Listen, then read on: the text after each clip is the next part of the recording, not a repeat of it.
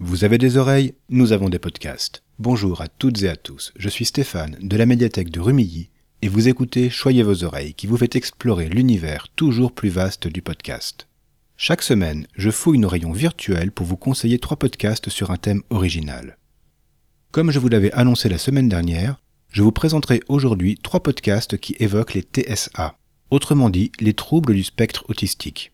Le choix de ce thème est lié au 18 juin, qui est depuis 2005 la journée internationale de la fierté autiste. C'est un événement qui a démarré en Grande-Bretagne, à l'initiative de personnes présentant des troubles du spectre de l'autisme.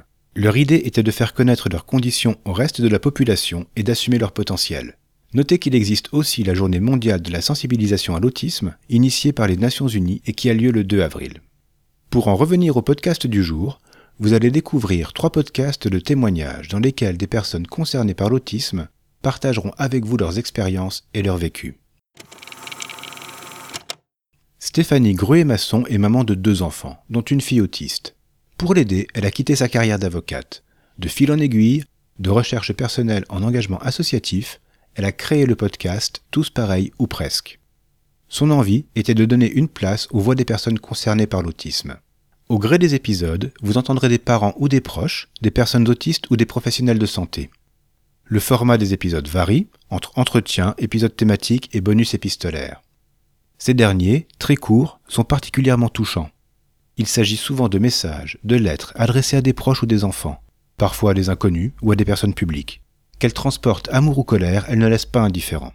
Quant aux épisodes classiques, ils abordent des sujets vraiment divers, puisqu'on peut entendre parler du rôle d'une fratrie ou de l'importance des intérêts spécifiques.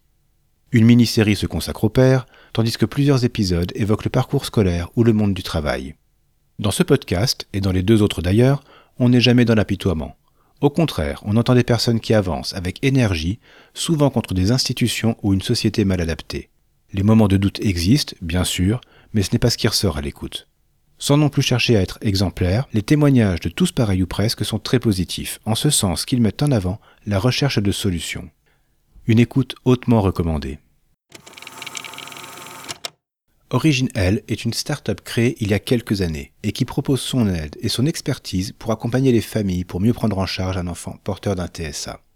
En complément, ses fondatrices ont lancé en 2020 le podcast Atypique et alors. Deux saisons ont été produites pour l'instant. La première nous invite dans l'intimité de familles touchées par l'autisme, elle semble dérouler une vie en accéléré puisqu'elle démarre avec un épisode sur l'annonce du diagnostic pour s'achever en abordant la question de l'inclusion professionnelle des personnes autistes. La diversité des personnes rencontrées et la richesse de leurs témoignages permettent déjà d'appréhender dans leur globalité les difficultés qui surgissent dans la réalité d'une famille vivant avec l'autisme. Mais cette richesse et cette diversité sont aussi une source précieuse de pistes à explorer ou à emprunter pour d'autres familles en souffrance. Car comme on l'a dit plus tôt, la prise en charge de l'autisme est longue, difficile à mettre en place et génératrice d'une énorme charge mentale.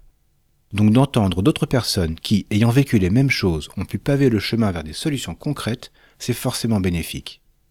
La deuxième saison d'Atypique et alors se consacre aux professionnels de la prise en charge.